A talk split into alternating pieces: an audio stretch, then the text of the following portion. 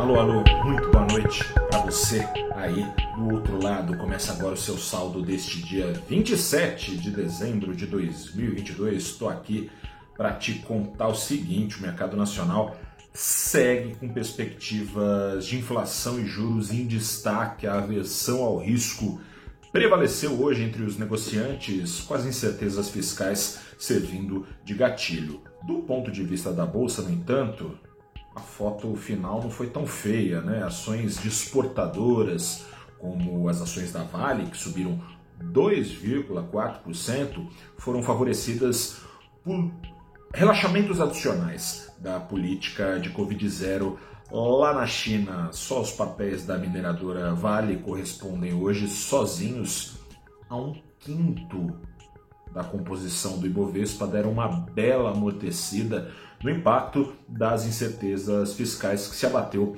pela maior parte da carteira teórica mais famosa do Brasil, com 61 das 92 representantes do Ibovespa no negativo, o índice caiu só um pouquinho, 0,15%. Já o dólar, aí sim, o câmbio refletiu com maior precisão o clima hoje entre os negociantes. O dólar disparou 1,5%, foi aos R$ 5,28 centavos. Para você entender o que aconteceu, vale a gente voltar um pouquinho aqui no tempo. Em um dia, ontem, foi divulgada a última pesquisa Focus de 2022. O relatório preparado pelo Banco Central mostrou expectativas de inflação e juros sendo puxadas para cima pela média dos analistas brasileiros. O noticiário de hoje reforçou a insegurança fiscal responsável justamente por esses reajustes. Acontece o seguinte: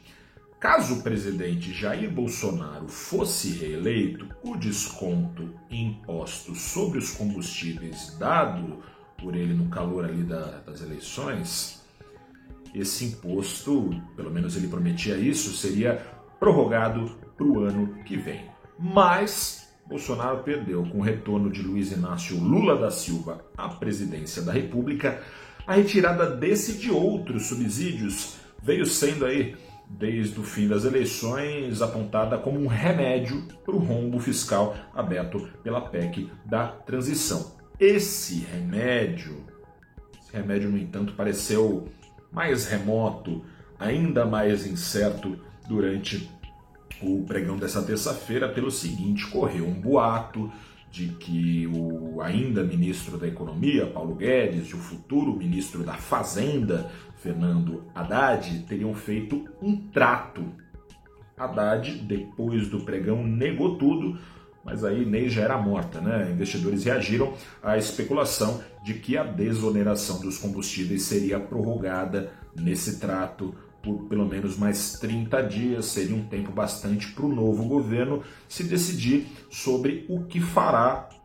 Haddad disse agora há pouco, você acompanha no valorinvest.com as explicações dele, o governo vai se decidir sem prorrogação, que é, pelo menos é o que quer o novo governo, é o que pede ao ainda governo para que não prorrogue para além do dia 31 de dezembro a desoneração, o governo vai avaliar, o novo governo vai avaliar o novo governo precisa se decidir diante de uma faca de dois gumes, né? Se os impostos sobre os combustíveis voltarem, o custo de vida pode subir e retardar a queda da Selic. Já se o governo mantiver esses subsídios, idem, mesma coisa, porque aí é a sensação de risco fiscal quem periga bater no dólar e, portanto, puxar para cima a inflação. Ou seja, se correr o bicho pega, se ficar o bicho come, na dúvida sobre se o novo governo vai correr ou ficar, investidores correram, correram atrás de proteção.